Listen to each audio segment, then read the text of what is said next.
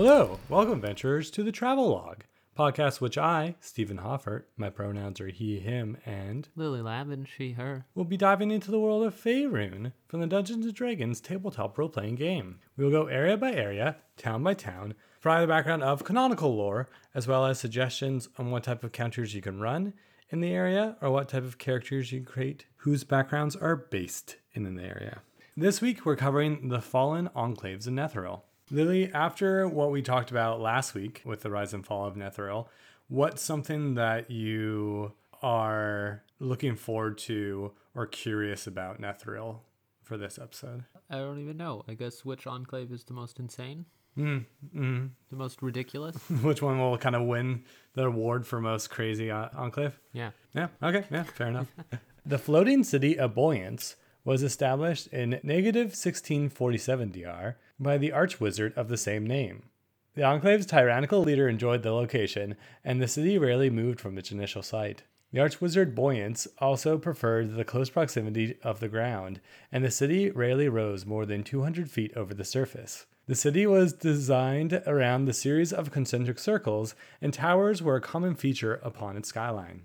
At the core of these circles lay the private residence of Boyance himself. Lesser archwizards and schools of magic slowly worked their way outward from the center, and the common populace was regulated to life at the very outer edges of the floating city. Boyance was an archwizard who worked in the field of inventive magic, prizing spells that stripped others of their vitality above all others. To that end, he utilized such spells such as Luke's Contagion, Jarm's Magic Jar, Dethred's Trap, and a retinue of personal spells that no one successfully discovered. With this power, Boyance delighted in battling other archwizards, establishing his power, even trying to attack Karsus in later years. Boyance's body finally failed, and he followed the path to lichdom. The end came quickly to the city of Boyance as it plunged into the Netheril River upon Mistral's death. The towers snapped from their foundations on impact, but perhaps one hundred fifty citizens survived its fall. No one, none were sure what became of Boyance, but many believed that the Lich Lord survived the plunges into the waters. Also known as Fine Lornell, it crashed near Hero's Helm. He's got such a dumb name. They were I'm like, Boyance! They were like, okay, so these cities float. Enclave of Bo- Bo- Boyance? Boyance. That's clever, right? That's not ridiculous. Floating city, buoy- buoyancy, you know, like floating. That's clever, right? Okay, but what's the the archwizard's name? But bo- Boyance. Bo- Boyance. I, I think he survived the plunge into the waters. How do you know? Well, he's Boyance. He's like one of those, you know, those those buoys off off the beach that float. He's one of those things. Um, Magic Jar is a really fun spell. I don't know what Locke's Contagion is. Um, or Deathhead's Trap. I think these are this the book Netheril Emperor Magic had some crazy spells in it, so I think it's from there. Yeah, I mean, I imagine Magic Jar is still around though, and that's a really fun spell. Mm-hmm. Yeah, it, don't you need it to become a lich? No, I don't think so. Okay, it's just uh, you someone's soul out of their body, and then you go into their body, and their soul goes into the jar. Oh, cool, cool, cool. And then I don't know, you go into the jar for a bit. I don't know, it can backfire pretty royally, but otherwise it's really good, and you can. Uh, but the thing is, is you can.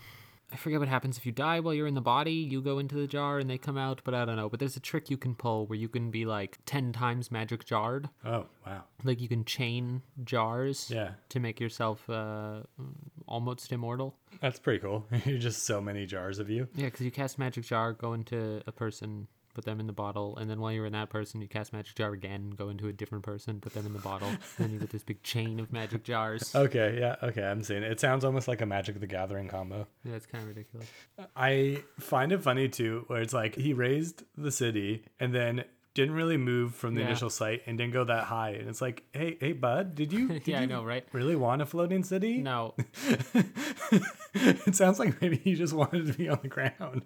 No, he just wanted, he just had to do it to become an archwizard is all. Exactly. Just to prove he could. And then he's like, okay, but actually I don't like this. Let's, let's go down. Then he built a bunch of towers though.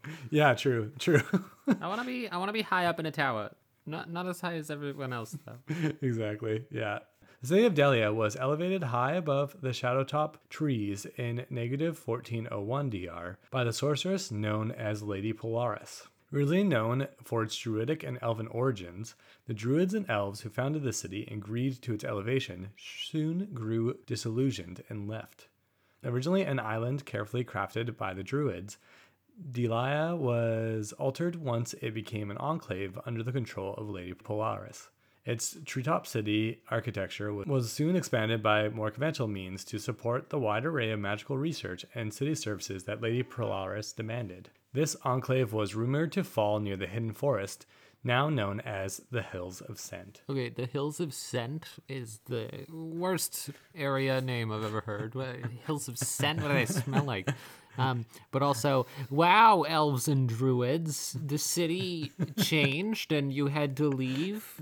Who would have thought that agreeing to give your island to an insane Netherese wizard would turn out poorly? Exactly. It's like, we, she she just seemed really nice. And she's like, hey, I can float your city. And they're like, oh, that sounds kind of fun. And then like, you know what? This sucks. This sucks. This forest wasn't what it used to be. We're no longer a bastion of nature and stuff. This crazy wizard ruined everything. It's like, oh gee, you think? I do like the idea though of there being different schools of magic in these enclaves, so like one of druidic and the power and one of illusions and offensive spells. Like, it makes sense. Yeah, they kind of all, I mean, the druid one doesn't really make sense to me, and that's no. probably why all the druids left. But I mean, it makes sense it makes sense to me that the archwizards would um I mean, yeah, they want to differentiate themselves from the herd, right? So it makes sense to me that they would pick kind of like a specialty. Mm-hmm. You know, you got evocation, you got enchantment, you got conjuration. Yeah, yeah, true. Iulam's floating city, citadel, and enclave were, in the eyes of some Netherese, the greatest of all floating cities. The city, Zinlel, was indisputably the first floating enclave. It also contained the only mosque to Mistral that was ever allowed on an enclave. Because of this, the church grew quickly, and its uh, membership was bursting the walls. In less than a century, the church was relocated to a larger building seven times. Iulam himself was a member, though never an official fellow in the clergy. The church, in all of its incarnations, was shaped like a star. Seven points of the star stretched across the soil and into the streets, while eight similar star points rose into the air at different angles. Clergy members lived and worked in the elevated points of the star, while churchgoers and the members sat in the ground-level points to witness the weekly services. Positioned in the center of the star, the head priest preached, and magic carolers caused the magic ebbing through the air to sing and almost speak. Some... It fell into Neverwinter Woods. It sounds like a pretty sweet church. I think that would be a really cool... Um, I mean, weird that Iulam's city, seeing as he was the first one and everything, yeah, he was so focused on this church that he's not even a part of. It's kind of odd to me. Well, he, he he did what everyone did, though. He had his enclave. He had his, like, you know, research and stuff. It's just this was what kind of made it special. Yeah. It, um, yeah, I know. I'm just saying yeah. that that's it's just odd to me that what stands out in his happens to be a church, I guess. Yeah. Especially because they're all so like, fuck the gods. The gods are just wizards and we are wizards, so fuck them. Yeah, um, it's weird. Yeah, actually, no, now that you mentioned that's true. They're supposed to be like pretty anti-god. I wonder why Iulam was different. Maybe he's from an older Netherese that like had a bit more reverence. I mean, it says he's not really a part of it, but yeah, maybe. Also, yeah. possibly, I mean, possibly he just did it because he knew it would make people come to his island. True. Because just because these wizards aren't religious doesn't mean they don't realize everyone else is. That being said, this citadel, this uh, church, does sound really cool. Mm. And I think um, if you need it, if you were exploring and running around Neverwinter or anywhere along the Sword Coast, I think this would make for a fantastic dungeon. Yeah. Just because... How cool would it look? You know, you go into the Neverwinter Woods, you trek for like three days through it, and then you start slowly seeing these odd stone formations. You know, this is like two thousand years ago, so the nature would have grown over it and recaptured yep. it. But, you know, the grand ground starts to become unnaturally uneven. There's large swaths of random stonework and broken statues. And then finally, when you find it, Um, the ruins of this church, these star points are just like jutting out of the ground in all sort of directions. Like I'm trying, I'm imagining like half the church destroyed on the ground, half the church has been grown over from plants and dirt, and then half the church, I guess one third each, is still like the spires just jutting every which way out of the ground. Mm-hmm. Yeah. Wouldn't that look so cool? Yeah, that'd be really cool. They've got like vines and moss growing on them now. Yeah. You gotta ent- you gotta journey into it, find the entrance underneath the dirt, or climb up into one of the star points. Yeah, that's really cool.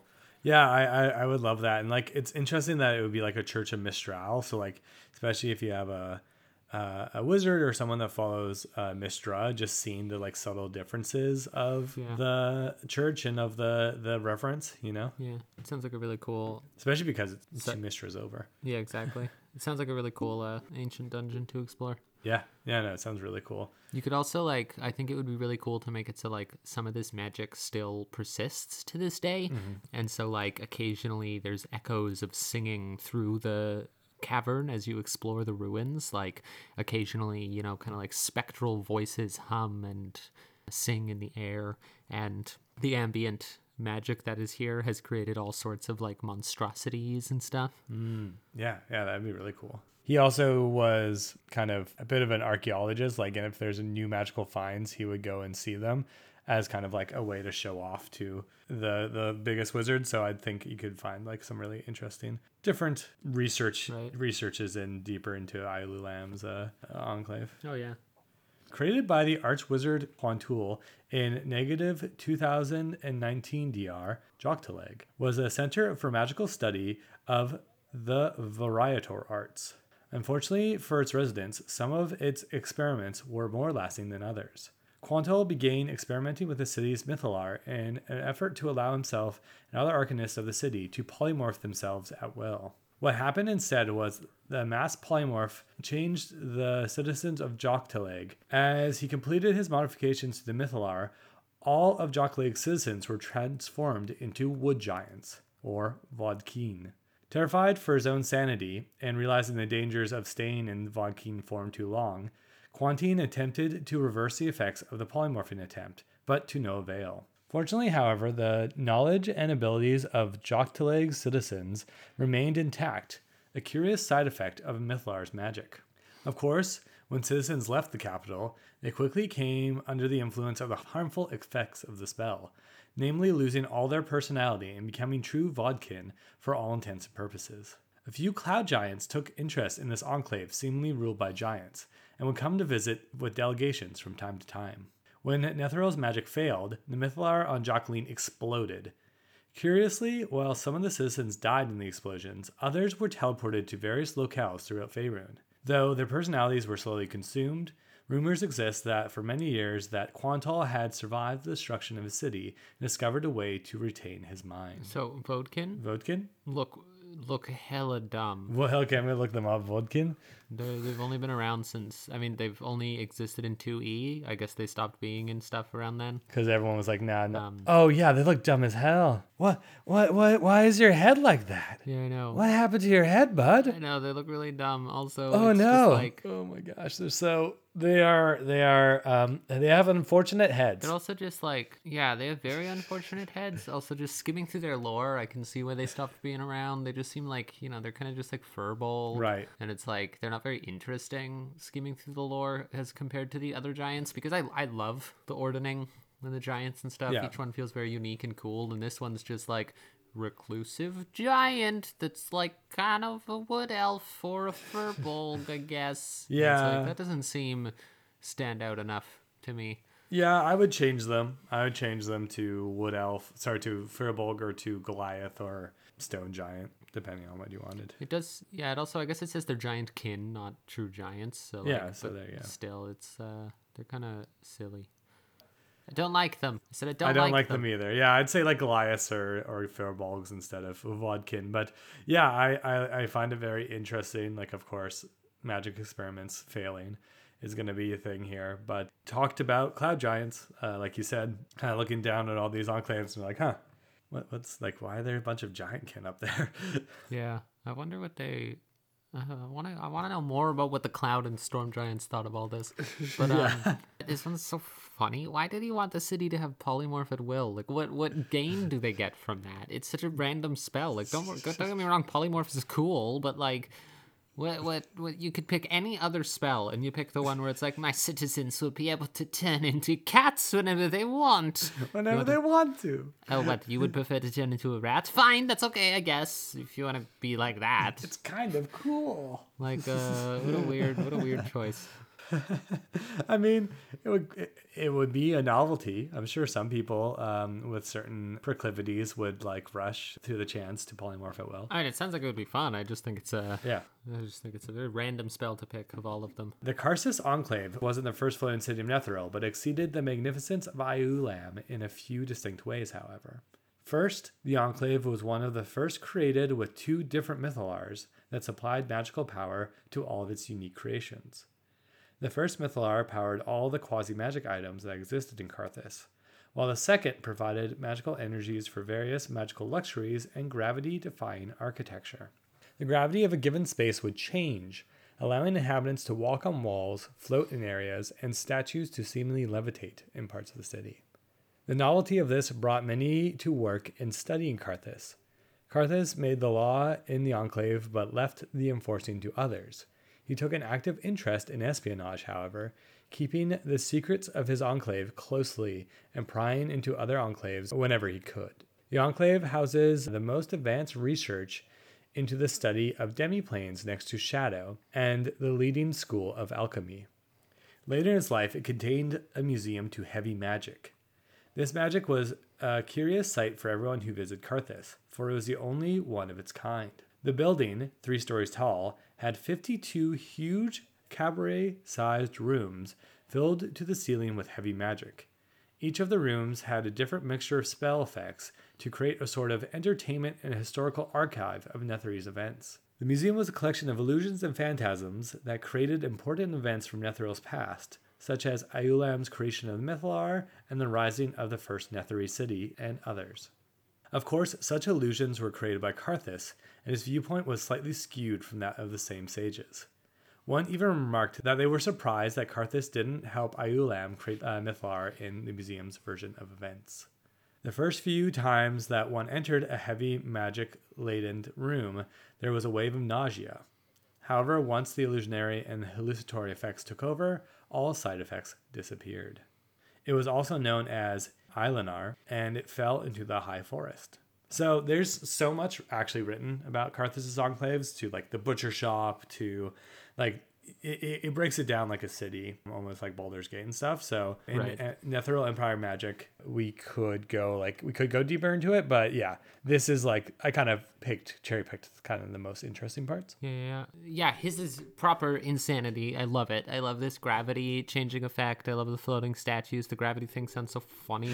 Also, I love that it's like, here is the museum to everything that Netheril has achieved, our greatest achievements, this fantastic record of all of our events. It's also mostly a museum to how great I am. Exactly. Because it's like, yeah, okay, I get it. You're depicting what other people are doing, but you're depicting it through the thing you invented that you think is the shit. Yep.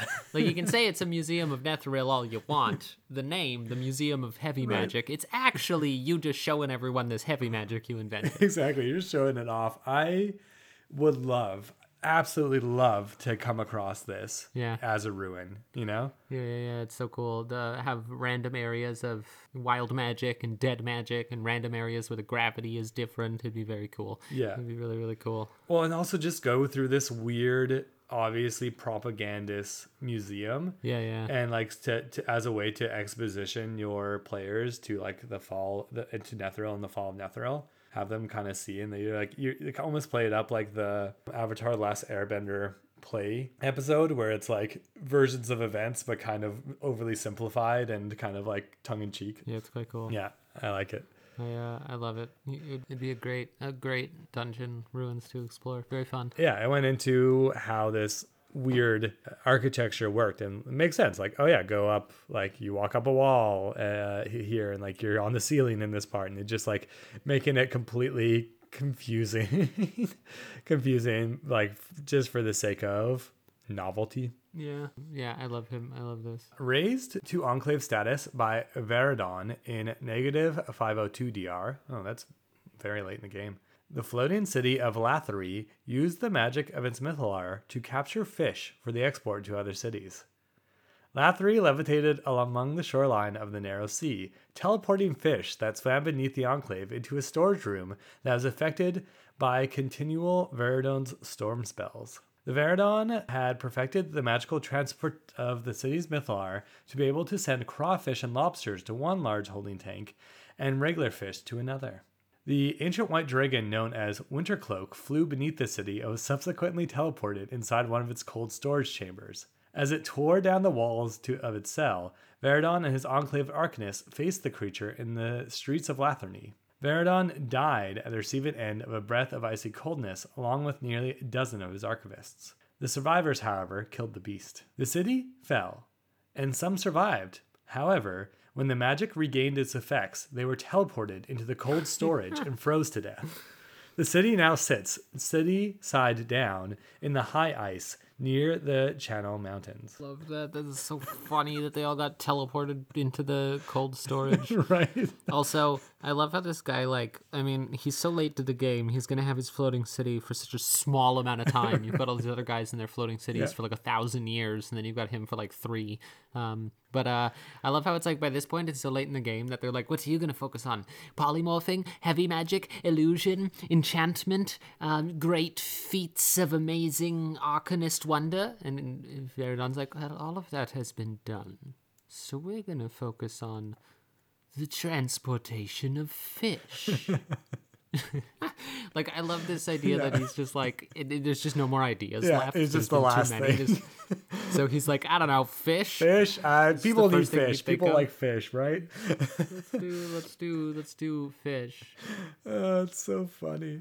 But, okay, it's city side down, and it sounds like the kind of teleportation effect is, like, underneath the city. So yeah, so it's at the peak. Yeah, it's at the peak would be like where the teleportation is. So that would be really interesting if you're in the high ice and have your characters yeah. roll around in the counter or whatever, and they walk on this peak or walk on this thing, and they just get doop, teleported. Yeah, into the um, cold storage, which you could act like a dungeon. That would be quite cool. Yeah, that'd be really cool. I think that I would really enjoy that. And like, yeah, because it is like unnaturally cold, it has like certain creatures in there that, you know, wouldn't like found a home there because they enjoy it. But yeah, I think that'd be really cool. Yeah, there's some Frosty Boy undead in Icewind Dale, the campaign book. Oh yeah, you could throw in there too the former citizens of the Enclave. Yeah, that's a great idea. Yeah, Halavar was a widely known arcanist who was well liked in his home community of Palter. As the archwizard who controlled this enclave, Halavar established the laws that would guide the city. One such law was that everyone had to use magic in one form or the other. He encouraged all entrepreneurs, smiths, and business owners to train their workers in the use of cantras, which is Netheri's cantrips. This aided the city's inhabitants in creating one of the most magical enclaves. His most famous device, Halavar's universal pantograph, a device that copied anything put inside its two-foot-wide interior, helped propel Palter into the forefront of magic use and availability.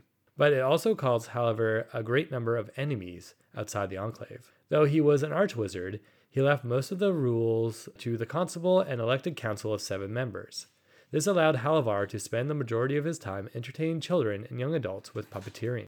He left this city when a group of arcanists and priests entered Palter to kill him, escaping from the Spellvisors headed west into the savage frontier, only to be killed by bandits who wanted his device.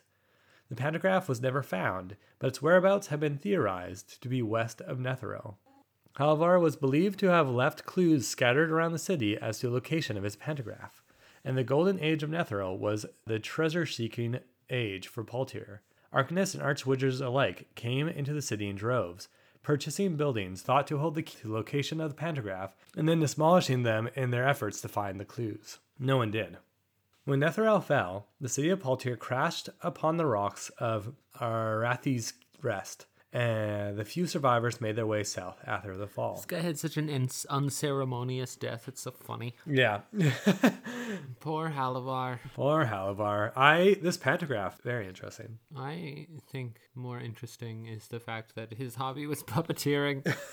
It's so funny. I love that. He was like, ruling the enclave? No, I don't care. You all do it. I'm going to put on a puppet show. Everyone come to my puppet show. Come, come, come, come. Come, come to my come. puppet show. Enjoy, it, enjoy. The admission is you have to do a cantrip. Prove that you're magic. Now you get to see my puppets. This thing though, all the magic, love, all the magic those him. puppets hold. I love him. He's like, I have invented one duplication device. What does it duplicate? Small things. two feet on a side. Well, I guess more like one point nine on a side. And uh, I'm done. I invented one really cool device. I'm done. I'm going to retire to my puppets now. Yeah. I looked into it, and this pantograph that he had, it actually will apparently perfectly copy any living material. So, like, if you put, I guess, like a baby in there, it would just make a clone of the baby. One to one. That's pretty cool. It's pretty intense. It'd be a pretty good MacGuffin. Mm. Yeah, maybe have, like, your big, bad, evil guy or someone who has become really rich because they keep on, like, copying expensive items. And that's kind of, like, their, like, the secret to their wealth or whatever. Yeah, that'd be cool. Or a dash to try and find it. Yeah, yeah. You have to find, go around and find clues. Kind of like a treasure scavenger hunt or something. Go around through the through the various ruins spread around wherever this is, and uh, each clue puts you one step closer to finding the pantograph. And that's the key to the clues. Everyone thought it was buildings that he hid it in, but it actually is in his puppets.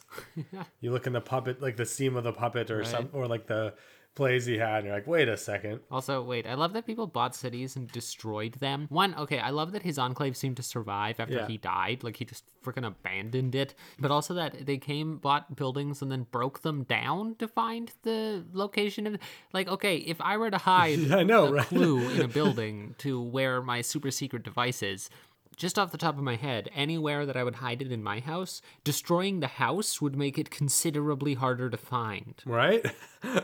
Like, what? Idiots. The Enclave of Juxedur was the leading enclave of espionage in the Netherese Empire. At the time, Karsus cast his fateful spell. The Enclave of Juxedur was high above eastern Faerun, spying on the enemies of Narfell and Ramathar. Larloch, the sorcerer king of Juxedur, was warned by contingency magic that the enclave's doom was imminent, so he abandoned it on Dragonback just before its fall. As a consequence of that action, the city turned upside down during its descent and crushed under its own bulk upon impact. The remnants of Juxedur now form a mountain known as Hark's Finger, which rises incongruously from the plains of Narfell. Some of Juxedur's treasures now line the tomb of Narfell's demon binders, and Larloch managed to recover others through barter with Szass Tam.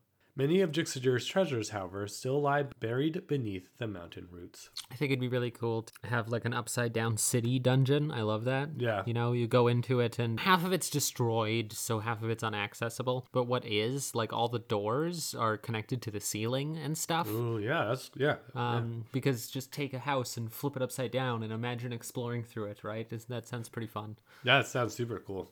But like a whole city like that, that sounds really fun. I was really curious reading through this. I'm like, what did Larloch do in Netheril? It's like, oh yeah, head of spying. Checks out. Yep, checks out. That's pretty much all he does now is sit around and spy. How he just kept doing what he was doing, except underground instead of in the sky. Exactly. He was like, what? Should I change what I'm doing? No, whatever. Just build me a dungeon and I'll start spying from there and writing a book. Nah, I love my job. Don't want to leave it. I like, I like Larloch. And I love that he was a spy. He's so high up in the air. Also unfortunate that it fell in Thay, although I've always thought running, I mean, Narfell must be close to Thay if Szass Tam took a bunch of stuff. I'm not sure off the top of my head where it is. I've always thought doing an adventure in and around Thay would be fun, and throwing this in there would be cool. Yeah. Then, uh, like, maybe you have to... We're masters of summoning demons who maintained the black magic traditions in Narfell. Okay, so yeah, they would summon demons, trap them, and then use their power for their magic. Okay. Binding demons. Makes sense. Pretty cool. Yeah, upside down dungeon would be really cool. Mm-hmm. Oh, yeah, contingency is still a spell that you can cast as a high-level wizard. Oh, what what does it do? Sets a contingency. Okay, so just think if this happens, a spell that this... can only you make a spell that is your contingency that can only there's restrictions on what spells spells count, and then you set a trigger. So I hit one H P, and teleport happens and teleports you to your house. Uh oh, that's really cool. Or okay. Someone says "fuck you," and I. Polymorph gets cast on me and I turn into an ancient red dragon, you know? Cool, cool. Yeah, yeah. That's yeah, awesome. Yeah, it's a pretty sweet spell. Yeah. It's actually, yeah, the possibilities seem endless.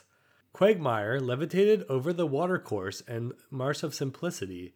The streets were bathed in constant rainfall and slippery moss, and the buildings were always in a state of mildew. The archwizard who controlled the city was extremely secretive, and not even the other archwizards knew who they were. Some thought they were a lizard folk shaman of the Marsh of Simplicity, who was slowly draining the resources from the city and giving it to their ground-dwelling associates. Others believe they were a vampire whose skin could never touch the light of day, feeding upon anything that approached Quagmire from the ground, including all the lizard folk living in the marsh. Aboard this flying citadel was a temple to the god Targus. The archwizard forced their army to follow Targus, who taught bloodthirsty, single-minded battle lust. It was said that the fiercest warriors hailed from Quagmire.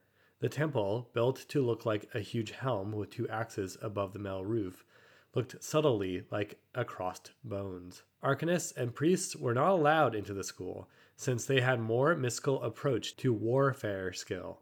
The higher into the building one traveled, the more powerful and more skilled one became. They were very effective, yet they couldn't seem to convert all within Quagmire to the Brotherhood of Blood. Quagmire plummeted into the Marsh of Simplicity, now the blind rift in the high ice, when the magic ceased. Its survivors were forced to battle their way out of the swamp as the lizard folk, led by Garzad, took over the broken enclave. Pretty cool. Another religious enclave. Targus is dead now. Oh, yeah. Was an exarch of Tempest. Okay. Focused on the destruction part of war rather than... Right. Because his portfolio was exarch of Tempest, the god of war, right? So, But yeah, he focused yeah. mostly on, like how the Red Knight is an exarch of Tempest who focuses on the strategy of war. Targus fo- right. focused on the destruction of war. Um, oh, cool. Not around anymore, though. Yeah. But pretty funky. I wonder if these guys went into any actual war, or if they were just hanging around playing war. But that sounds... I think they fought against the Faerun. That would be a that, that would be a pretty cool dungeon to encounter, full of like zombie lizard folk, zealotous warriors, you know? Yeah. Also, I would enjoy having it. I think it would be a really cool uh, play on expectations to have it if you went to this, I don't know, somewhere around the marsh, or you went to some marsh near here, seeing an elder, like a, an ancient elder of the lizard folk, and them actually being this like ruler of Quagmire, and like, you know, you wouldn't expect, I think through uh, how we've been brought up to think about lizard folks, and like in the game think about them, you'd be like, oh yeah, like this is some like shaman thing. It's like, no, I was an ancient like wizard of Netheril. Yeah, I led back in the days of like old, and I've, I'm still alive through like foul magics. I think that'd be interesting. Or maybe it's a vampire, like people said. I can't find where the blind rift is. But if it's in the high ice, then it's because it seems like back then... It's in the high ice, yeah. The high ice wasn't the high ice yet. Yeah, the, the um, high ice was there, but it was way higher. It was way more north. Yeah, so it's it's spread yeah. in our current one. So it wouldn't really be a marsh anymore, I don't think. It'd be like a no. tundra, which would make it... probably kind of hard for lizard folk to exist, true, but true, that true, would true. be that would be another way to kind of subvert expectations, you know, like what are cold-blooded lizard folks doing up here? I think it's cool. Well, personally, I enjoy vampires more than I enjoy lizard folk. I think the idea of yeah. a Nathri's archwizard being a lizard folk is pretty funny and very unexpected. Like the mm-hmm. vampire wouldn't surprise me that much. Yeah. You know, it's just another way to get eternal life. But um it being a lizard folk, I think is pretty hilarious. Yeah. And uh, I think that'd be pretty funky. You have to get sent up there. I don't know. Especially if, say, you were running a campaign where you had to go to various destroyed enclaves to collect either pieces of one Netherese artifact. Like, maybe you could say that Netherese had a secret thing, right? And each archwizard, or right. five, let's say, archwizards were given one piece of it to keep it safe. So that if one enclave fell... the whole thing wouldn't get lost. This is just something off the top of my head for a reason why you'd be going right. to a bunch of different enclaves. I think it'd be quite interesting because, of course, I would fill it full of appropriate creatures to the enclave, right? So I think it would be kind of surprising. Right. You know, the fourth one is just lizard folk, and it's like, what the heck is going on here? And then you get into the end, and this is one of the ones that has the actual archwizard still there. And, you know, it's an undead, mm-hmm. like, lizard folk lich or something. And it's just like, what the fuck? Yeah. And they're like, who are you? Did you take this? Did you did you take command of these ruins after they fell from the sky? What are you saying? That lizard folk can't be arch wizards? Well, oh, shit. No, sorry. I didn't I didn't mean to I didn't mean to profile you or be um no, I'm not like that. I have plenty of lizard folk friends. I'm sure you do. Going to kill you now. And it's like, yeah, okay, that's fair. Honestly, fair. fair. You deserve to. I'm not going to let you, but yep, that was my mistake. Let's fight, I guess. I love that. Montor was an enclave dedicated to the god Amonator, which destroyed itself when researching a more powerful version of the Meteor Swarm spell. They brought an insanely powerful meteor swarm on themselves. That's hilarious. This is my favorite one. One sentence. Yep. They they were destroyed before the fall of Netheril. Yeah, of course. It's such a funny yeah. one, too, because it's just like, it checks out. How do you practice the... Me- I've always thought this. How do you practice the meteor swarm spell? Like, the only way, right? to is to go into, like, the middle of the ocean. And even then, you know, I imagine, like, you know, Elminster practicing his meteor swarm spell in the middle of the ocean, summons a meteor into the water.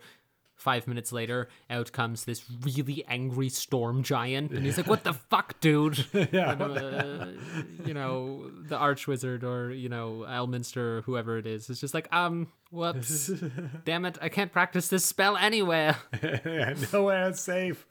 I will tell you, though, the one place to practice Meteor Swarm is not on your fucking home. No, no, never, never, never do it there. Hey, I think I made it work. Wait, what? Ah. Shit, shit, shit. Shit, shit, shit. Naloth was a ruined Netherese enclave. Naloth crashed down into the Sea of Fallen Stars, where it remained until the last century.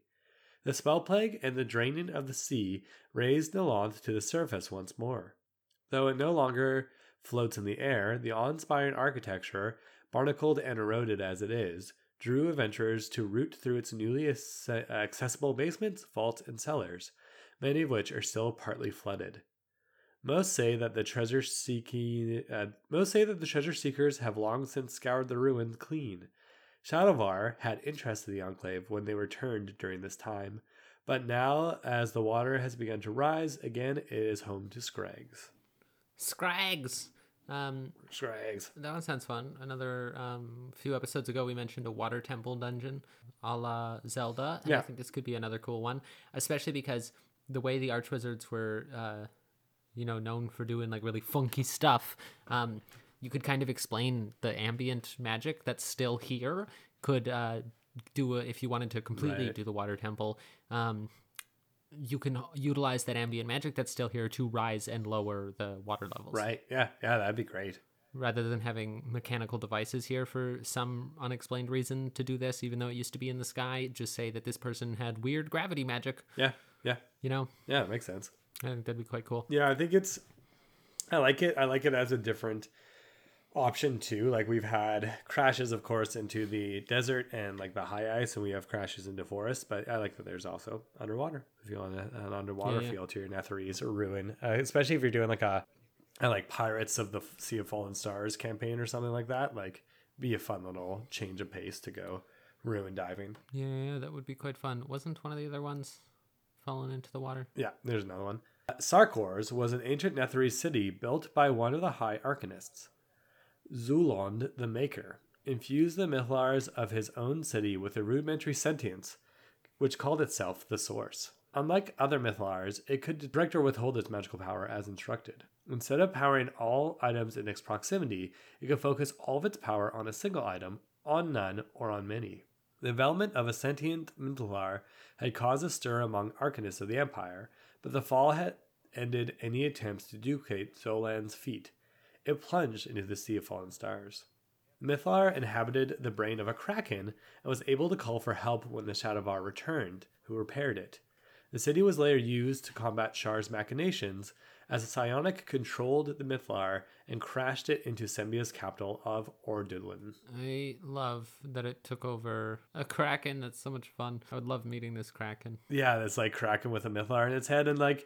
This oh, weird A I, it's very techie kind of feeling, yeah, like yeah. future techie, but in, in D and D world. But yeah, um, this one, we'll cover it probably more when we do, I don't know, when we do Shadovar or we do Ordulin, but because it did play like a big part in that whole kind of right. book series around uh, four E when it was all about like the Shadovar attacks. But yeah, this was another one that fell into the Sea of Fallen Stars. I just love the Kraken thing. Yeah, Kraken thing's great. A side warning entry into the Enclave of Sanctuary warned all guests as to the two most important laws of the city, clearly posted and warded by Mythallar effects that forced everyone to read it before they entered the city, even through use of magic. It read, "No weapons or offensive spells." Sanctuary became a haven for peace hovering above the cold forest. Those who brought weapons into the town were teleported to the surface just under the Enclave. Those who used offensive spells or magical items in the Enclave were sent away in a similar fashion, but usually to the center of the Narrow Sea or the High Ice. It stayed a city of peace until near the end, when it finally allowed weapons and magic in use of its defense against extraplanar entities. Its other name was Orbindal. It fell and is now known as Warlock's Crypt. Warlock's Crypt. Yeah, classic. Warlock's Crypt is a classic dungeon. There's a whole bunch of stuff written about it. Um, well, that's Larloch's uh, yeah, H Q. Yeah, yeah. yeah, exactly. Yeah. I love that he took over the peace-loving one. He's like, you know who I always yeah. hated? I love that they were like, oh shit, mind flayers are here. Get me a sword. And they're like, sir, we have no swords uh, so here. We, we, yeah. It's like, oh, fuck. Go down. Oh, fuck. Go, go down into the basement where we transported people with weapons and take the weapons really quickly. Mind flayers. No. Does anybody, no. Have, does anybody have firebolt prepared? Well, no, we're not allowed to use it here. Damn it. Mind flayers. Damn it. Oh. Give us a little while to switch our spells prepared. It's so funny to me. I also love the fact that it's like someone casts something like, I don't know, like a training wizard is trying to learn Produce Flame, yeah. and they accidentally cast Firebolt instead, and they're just like, oh no, I'm falling into the ocean. um, also, I love the idea of, like, if this was me, they would definitely be teleported, you know, like twenty feet above the Narrow Sea. Right, it just falls. So you're just like, wait, what? Ah! Plunk, splash. That's so, that's so funny. I love that. I that's also love so the funny. idea of you being magically compelled to read the sign. Yeah. It's like, as you walk up to the city gates, all of a sudden your necks lurch as you're forced yeah. to look up. yeah. Like, what the fuck? Okay. Yeah. Normally found hovering near Shadowtop Alp above the Jaknik River, Shadowtop Burrow, an enclave of friendly arcanists, was often overlooked by other enclaves. They traded consistently with the elves and the other outsiders since they were founded by the arch-wizard Treb. Treb was killed in a spellcasting accident when a magical crown he was working on exploded, destroying almost an entire city block of the Enclave. The crown, which eventually became known as the Crown of Horns, wasn't discovered again for hundreds of years. Shadowtop Burrow was a haven for a variety of arcanists who researched spells and magical items. Quasi-magical item creation never really caught on here at the Enclave. The Crown of Horns was discovered by an eager archwizard, Shadelorn, who was trying to unlock the key to creating a more powerful Mythallar. Shadelorn's research had been altered by the Crown of Horns, which now wanted revenge for its defeat years earlier. Shadelorn activated his new improved Mythallar. Its activation absorbed all magical items, memorized spells, and continuous spell effects within a twenty-mile radius of Shadowtop Burrow. Artists whose lives had been extended through magic found themselves reduced to ashes by improved Mythallar's effects. One such arcanist was the archwizard Shane Nadar, who had been working on a spell to counteract the Faerun's life drain and magic drain spells. After numerous failures, she succeeded in creating a counterspell that simply negated the Faerun's magic. Sadly, she died immediately. Also known as Quasir, it crashed into the Shattered Tower. Yeah, that's cool. Uh, looking up Crown of Horns. Uh, it started out as a helmet and then was destroyed and then reformed itself as a circlet, an actual crown. I love the idea of someone taking over the Mythallar and it absorbing all magical items around. That's super cool. Yeah. Apparently, the that's Crown of Horns, cool. Mercule, grabbed it and was like, ha ha, evil. Oh. And uh, so if you wear it, you get, first of all, you become neutral evil. Second of all, you become arguably undead. Arguably? no, no. Sorry, gradually. Oh, gradually. gradually I liked undead. Arguably undead. Like, I, think, I think arguably is better, though. Um, it doesn't actually list much of it, what it can do, right. But it gives you something called Mercule's Hand. You can once per ten-day cast Teleport without error. And you can, uh, if you do, oh, if you cast Ray of Undeath from it, you uh, kill someone and they become a shadow wraith under your command. Oh. And if you cast Mercule's Hand, whatever the heck that is, yeah. the target dies and becomes a greater shadow wraith under your command. Apparently it's just, you become the world's greatest necromancer, the crown. Yeah, yeah, that sounds cool. That but sounds... it's but it's sentient and evil and makes you evil. Yeah. I just love this little bit of irony of like, ah, oh, wait, this could save all trash. Yeah, I love that. Oh, Nathries, you deserved all of it. Spiel contained so many colleges, universities, and institutions within its ten years of its creation that they outnumbered taverns and fest halls. Spiel touted itself as a center of learning for the enclaves, especially in folklore, from the Angarth to the Rengarth barbarian tribes, as well as older cultures discovered in the south, elven and dwarven lore, and the great deal of military history. Spiel's interest in non-human cultures had a tendency to draw non-humans to the city in exchange for information from the various cultures of Faerun's northern frontier. Spiel fell to the ground in the border forest and is now guarded by the Lost that inhabit that forest. It's pretty cool. I like that. Do you know the Lost, the creatures? Yeah, yeah, yeah. From the, I mean, they're from the Shadow of Hell. Yeah, pretty creepy. Yeah, yeah, yeah. They're part of the um, Sorrowsworn. Yeah, they're terrifying monsters. Um, they've all yeah. got, uh, they've all got really fun mechanics. You've fought Sorrowsworn in both campaigns we're currently playing on multiple occasions. I think we fought the Lost. Oh yeah. Cool. Which one was the Lost? The Lost was either the one we fought in the sewer with. No, that's the Lonely. The Lonely is the one with a spear arm that grabs you and hugs and pulls lonely, you close. Yeah. The Lost was the one that was hugging filled. It runs up and it hugs you, and then right, right, well, right, the right, hug yeah. kills you with psychic powers. But also, what's cool about the Lost is um, its little unique mechanic is whoever it's hugging, if it takes damage, the person it's hugging also takes damage. Oh, cool. And then like. The Lonely has disadvantage on all attack rolls if no one is within sixty feet of it or something. Uh, They've all got funky little tricks to them.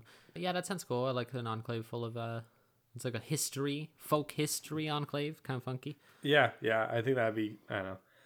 Once again, if you don't want to go full Netherese, you could actually have it as an interesting like side thing of like, oh, you're looking for some yeah history about this barbarian group or whatever group. Like, yeah, there was this one Netherese city. Yeah, quite cool. Uh, the fallen enclave of Synod lies on the edge of Arnach, where the sands of the desert sweep in over the hills of the Stonelands.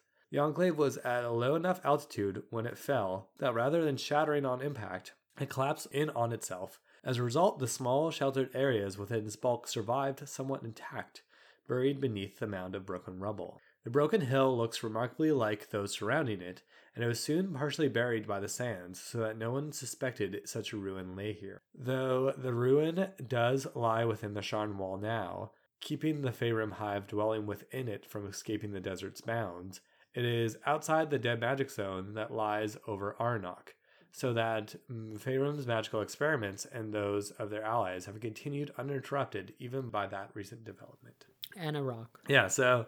Faerun, Faerun Hive. Makes sense. Yeah, yeah, I think that's pretty cool. Makes sense that there's one in the desert, of course. Up until now, yeah. None of them have been in the desert. But I think that's quite cool. If we were doing, you know, a campaign where you have to go to these, there's too many of them. I wouldn't do all of them. I'd probably do maybe five. No. This would definitely be one of them because yeah. it's the desert Way one. And then you get to encounter Faerun. So you've got, like, the one in the Sea of Fallen Stars, the Water Temple. You've got the one in Neverwinter Wood that yeah. has the really cool, whatever it is, the Star Temple. And then you've got this one, the Desert one, so that everyone can go to all of the uh, different biomes. You include that Lizard Folk one to get some frozen biome in there. Yeah. Yeah, I think it's, I like it. It's cool. Yeah, yeah, I think that'd be really cool. Tenethras was uh, Netherese flying enclave. The ruler tried to rid the old city of Daggerpoint of criminals. However, it was destroyed in negative six forty-seven D R when the city's Mythallar was disintegrated by double agents working against Tenethar's rule. It crashed into the Desertmouth Mountains. Tith Talondral, along with Loda, was brought down from the sky and destroyed by the magic of Faerun in the year of breaking storms in negative four twenty-seven D R. Faerun's really hate uh, the Netherese, but also Loda. Loda, yeah. Yeah, these Faerun's really hate these Netherese. Yeah. Like, they took down two cities. That's at least, hey, they took down two. The Netherese didn't all kill themselves. Undrentide was a Netherese flying city that floated in the southeast of their territory, near the western border of the border forest. It crashed into the earth, and it was buried under the sands of Arnach and forgotten, until the Medusa sorceress Herodis discovered a powerful artifact that allowed her to reawaken the Mythallar that powered the city. Gaining its power for herself, but also becoming a lich in the process. The city was rising to the skies again at her command when Drogan Drogson's pupils and companions, who had followed her after she killed their master, confronted Herodis, and destroyed her along with the Mythallar, and the city fell back to the earth a second time. I love the city rising back up, but not for very long. No. Uh, um, although the idea of a Medusa Lich sounds really cool. Sounds I like very that. cool. Has some yeah. like undead snakes coming from her head and stuff. That sounds oh, really cool. That would be so cool. Yeah. When Netheril began investigating realm space in Yeoman's Loft, Yeoman's Loft became the main port of call for Netheri's spelljammers. Great docking platforms were built to accommodate the influx of spelljamming vessels, standing out like arms reaching out into the night sky. Great wealth entered the, the groundling city, but spelljamming proved an even greater expense. The Archwizards decided that the risk was far too great to justify the tremendous expense of lost ships and murdered crews. Spelljamming was officially abandoned at that point in time. The city lost most of its inhabitants, but some remained in this enclave, its libraries thought to be the best in the empire. The massive docking structure that was constructed for spelljamming vessels exploded and collapsed when Mistral sacrificed herself. Four spelljamming vessels that were currently docked likewise suffered a similar fate, the helms detonating. Thousands died in a massive structure collapse of the city.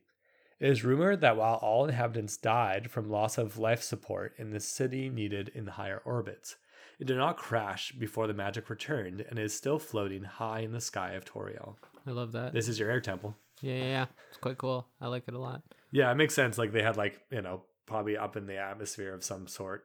Uh, so like, oh, no more air. It's freezing cold. Like. I also like the idea of them being like, oh no, we're falling. Ah! Oh, it stopped. Uh, huh.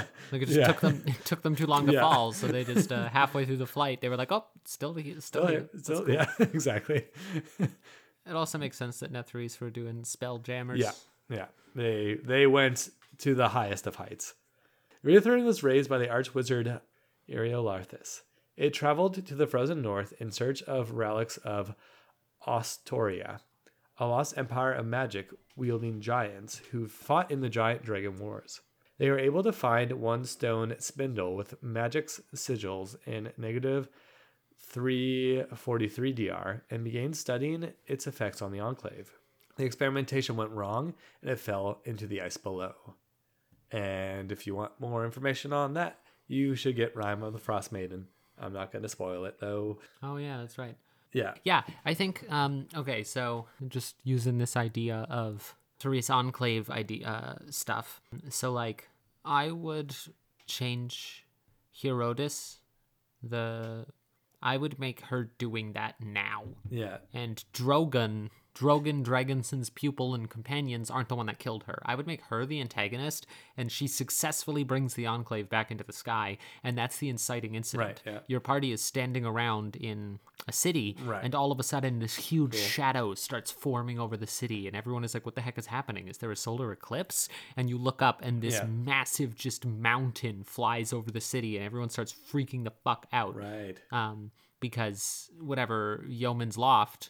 I would make too high yeah. for anyone to really remember anymore. Yeah, yeah, you know, it's still, it's up, still there, up there, but, but no one really knows what's going yeah. on. But this one flies like right over Baldur's Gate or whatever, and it throws the city into a panic. No one knows what to do, which would be a really cool, I don't know, inciting incident. Yeah. It'd be such a cool inciting and incident. And so uh, I would make it like that. Also, a Medusa Lich is a really cool boss. So um, cool. Or maybe, maybe yeah. better, not near Waterdeep. She's on her way to Waterdeep, and she just fucking wrecks just raises to the ground whatever village your party is in. And that's uh, a good way to start a campaign that's not, yeah. um, uh, you meet in a tavern. What happens yeah, yeah. is, is that you, all the party members are in this city for some reason or another, and then all of a sudden a giant shadow overtakes the city. The one member that is in the bar, all of a sudden the windows go dark, like nighttime has come. The one member that's out riding a horse, you know, you all see this happen, and then this huge blast of magic happens, leveling the city, and with the blast of magic comes... the uh, Medusa Lich's undead servants that start slaughtering everyone in the city. Yeah, yeah. You are the only five that survive, or the only five that are capable of fighting, or only four or whatever. And so you see each other from across the city, and you start going around trying to save whoever you can and killing these undead. Yeah. And then it continues its way on to, you know, Neverwinter or whatever the bigger city is around. And now your party is like, yo, fuck this flying city. Yeah. So you got to go to each fallen enclave, one in each biome, go around the world, and uh, collect, I don't know, whatever you need, five things that make up one thing that'll help you fight her. Um, and I would definitely also throw Warlock's Crypt in there and have Larloch not be a big bad evil guy, though. Have Larloch be um, no. the boss for one dungeon. Of course, you don't kill him. He's got a contingency mm-hmm. or something cast, so you can't kill him. But make it so that he, yeah. depending on what the party does, he might become an ally. Yeah, yeah, because he's not, he, he's not happy with someone else taking his thunder. Or whatever, you know? I, I could see Larloch being like, yeah, exactly. Sh- she's not a, she's not from Netheril, this pretender, this exactly. child, you know. And he, uh, so depending on what the party does, he can either become a secondary big bad evil guy, or he can become ally. Yeah. I think that'd be quite interesting. Maybe he doesn't help you in the ending fight, but he can give you invaluable information and stuff. Um, I think that'd be pretty cool. Uh, maybe offer one of the party members a Warlock Pact, Pact of the Undead. Yeah, and I think that'd be a really fun one. And then you make the last fifth dungeon, Yeoman's Loft. Yeah. So you're already up in the sky when it comes time to go fight the Medusa Lich. Yeah, I think maybe you could be like looking for something that like zaps the like the like almost that that one Mythallar the person made, that like the the improved one that like zaps magical powers or something. Like you're trying to actually suck it away from hers, or like to leech it away from hers to bring the enclave to the ground, or yeah, like to weaken her or do something like that. I think you could go with a number of things. It would depend on yeah. what else you have going on in the campaign, like whatever themes you want yeah. going on and stuff. But I also think another one would be cool is um it's a thing you're building is a sword that can kill a Mythallar, right? Yeah. And so you could kind of rewrite the lore of the Mythallar if you wanted. Um you don't even really have to, like they're you can't touch them or anything. Um, so you're going to build back some sort of weapon that can break a Mythallar, but not... Um, but maybe, we'll make it like land safely or something yeah. like that, so that you don't all die. Or maybe you're collecting quasi-magic items that like they are inert unless they're near an active Mythallar. Oh, true. So they're people, you're collecting these like things, and it's like, yeah, you have this like magic gauntlet, but you don't really know what it does. And then when you get into the final fight, they all activate. Right. And then you have like all these really cool magic items for the final fight. Yeah, that would be quite cool. That'd be pretty cool. Yeah. Yeah, but I would definitely, if it were me, I would definitely make her the big bad. Yeah. And make Larloch a secondary figure. But I also think it would be really cool is, I think I would personally try and set it up so that there's three possible endings mm, for the party. Yeah. I mean, there's infinite, because you never know what your party is going to do. Yeah. There's infinite amount of endings. But I would plan for Larloch hates the party, ignores them, doesn't help. Mm-hmm. Larloch likes the party, helps. Yeah. Larloch pretends to like the party, but at the last minute becomes the real big bad evil guy. Right, yeah, yeah. Swoops in at the end and goes, ha-ha, thanks for killing her. And you're like, oh, shit. Yeah, um, maybe I float in city now. Bye. Like if you get to say level, uh, say this brought you up to level twelve or yeah. something, and you were like, hmm, I really want to keep playing. Larloch, all of a sudden, after you kill her and your city, this one is descending down to the ground. You see uh, Yeoman's Loft come out of the sky, and you see uh, Larloch look at you all as he gets in a spelljammer, and it's just like, wait, that's not nice. Gonna end well. No. Yeah, that'd be very cool. Breath of the Netheri's Enclave is what we're calling it. That's it for our jury today. Pour one out for all the Archwizard Liches stuck in ice.